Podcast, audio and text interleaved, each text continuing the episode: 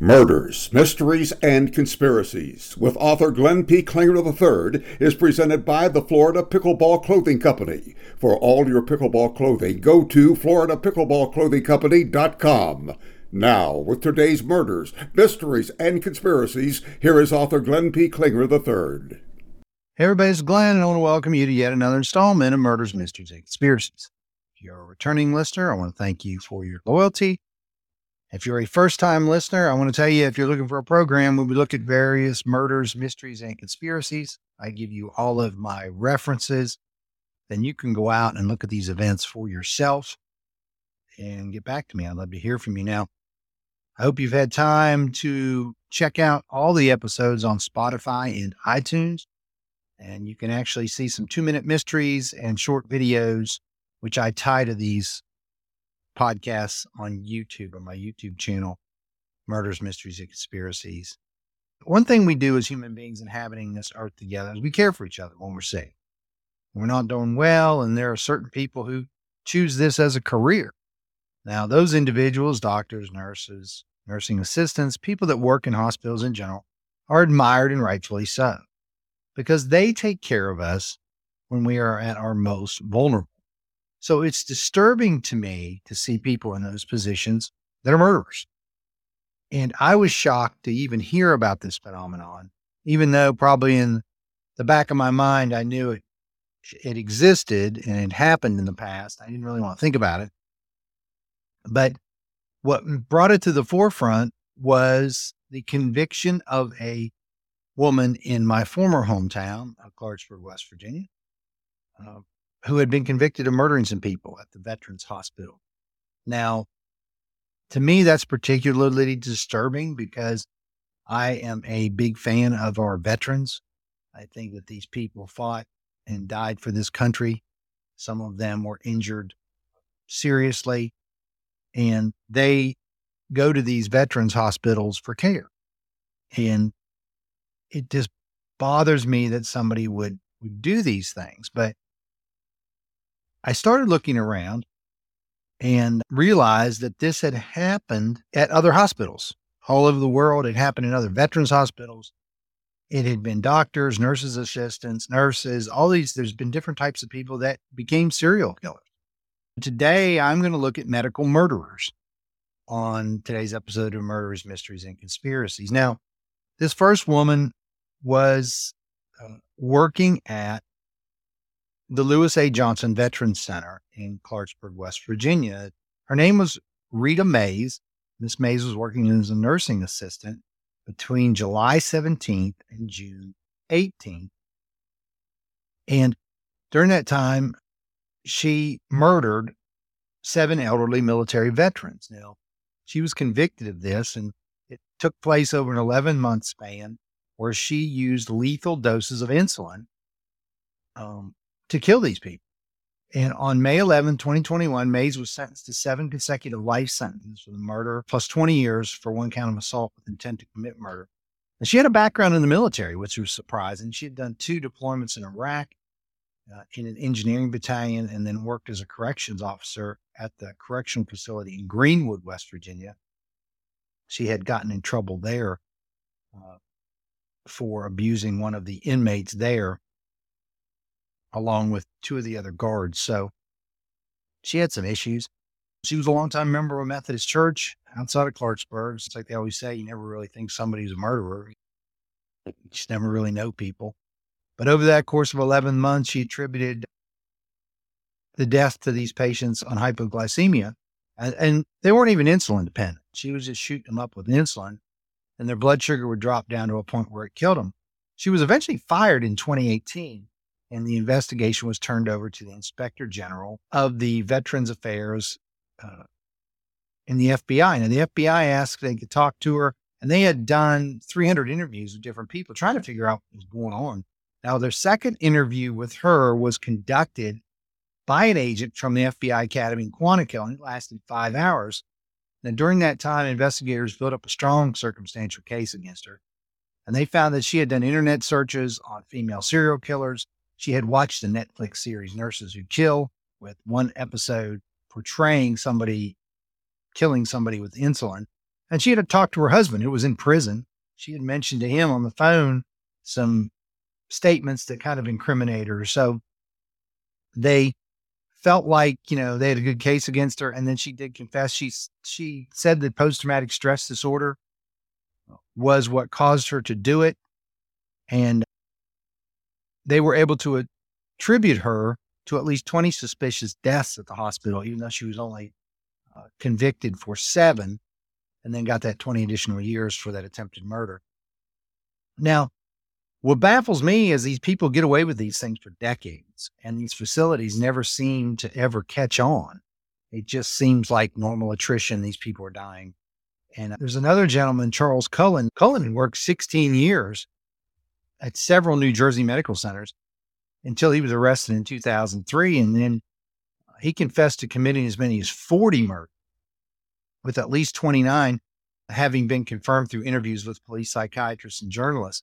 They say the body count may be as high as 400, but due to some record keeping issues, they couldn't really confirm it. How many did he actually kill? Well, he got credited with 29. But Like I said, they uh, thought that he had done, done a lot more. He used all different types of methods. He killed one by using digoxin. Uh, he killed some with insulin, some with epinephrine. And, you know, he was pleaded guilty in a court in Allentown for killing at least six of the people.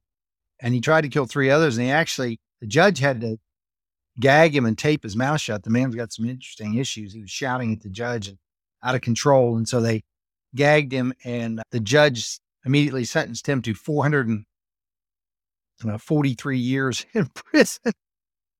So I don't think he's getting out anytime soon. 18 consecutive life sentences. He won't be up for parole until 2403. You never really understand. This guy had had some issues at home. He had had some different things. You, you really don't know what's causing people to get to this point where they start taking people's lives. Harold Shipman, he was a doctor, an English doctor, very good general practitioner, and uh, one of the most prolific serial killers in modern history with an estimated 250 victims to his credit. Now, January 31st, 2000, Shipman was found guilty of murdering 15 patients under his care.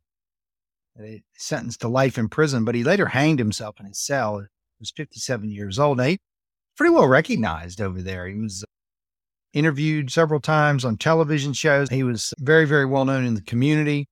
And, you know, they said that over the years they had suspicions, but they were never able to catch him because they would always put inexperienced officers on the cases and the investigations would run cold. They couldn't find anything and they shut it down. Then he immediately killed three other people after the investigation closed.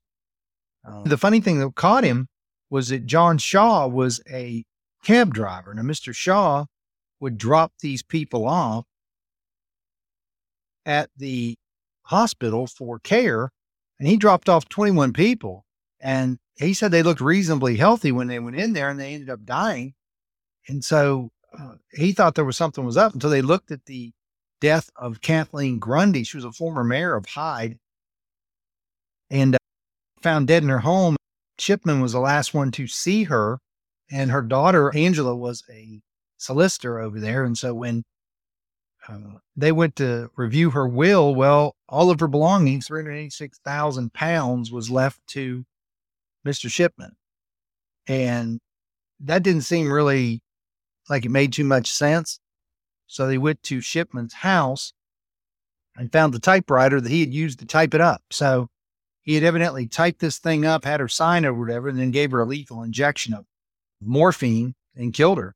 So he was charged with that. There was a guy, Brian Whittle, wrote a book with Jean Ritchie called Prescription for Murder, suggested that Shipman forged the will because he either wanted to be caught, because his life was out of control, um, because he planned to retire at 55 and then leave the UK. Now, it just doesn't make any sense. These people, you can tell their mind doesn't work like the rest of us. Okay, so he was eventually caught. Like you said, he hanged himself. Fine. Next person is Christine Gilbert. And Christine Gilbert, she worked at a VA hospital. And, you know, these people get nicknames. This lady was nicknamed the Angel of Death by her coworkers because every time she was working a shift, people were dying. And then they found out later she was the one killing them. So it was pretty disturbing. But her drug of choice was epinephrine, and it's like adrenaline. It's untraceable heart stimulant. She was on duty for half of the 350 deaths that happened while she was working there at the Veterans Center in Northampton, Virginia. Now, she had a lot of problems. If you look at her, she looks like a soccer mom, had two kids, a husband. She actually had tried to kill her husband, poison him at one point. She was having an affair with the security guard at the Veterans Hospital where she worked. And I believe he's one of the people who came forward saying that she, she had some pretty disturbing views. She would fake suicide attempts to manipulate people, very troubled individual. But they noticed that every time she was on duty, people were dying. So they called her the angel of death. They believed it was like 350 or more deaths and 300 medical emergencies while at the facility. Now, she even got one coworker who was not trained to use a cardiac defibrillator to shock a patient with it. So she had a pretty sick sense of humor, but she ended up getting convicted and sent to jail for a very, very long time. And that was Kathleen Gibbon. The final person, this is a really interesting thing. The final person was named Farid Fata, the Lebanese board oncologist and hematologist Mr. Fada was the mastermind of the largest healthcare fraud in U.S. history. He was part of the owners of the Michigan Hematology uh, and Oncology Center, one of the largest cancer practices in Michigan. And he was arrested in 2013 on charges for prescribing chemotherapy to patients who were healthy and whose conditions did not even warrant chemotherapy.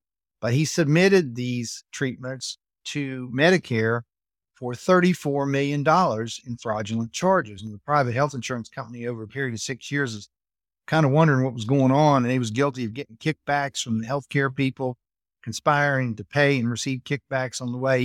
One patient that he had put on chemotherapy broke her leg after her first treatment. Well, Mr. Fata was out of town.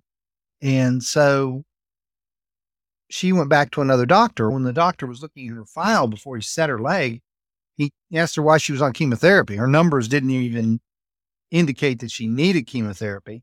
And that's how this all fell apart for this man. He was very prestigious. He had worked at Sloan Kettering until 1999, until he opened his own facility. And at one point, he had 17,000 people that he was treating. That's a lot through his facility. So, uh, but in the end, he caught up with him. Uh, he was convicted of healthcare fraud. He wasn't convicted of any murders but he got charged with money laundering, healthcare fraud, and 45 years in prison.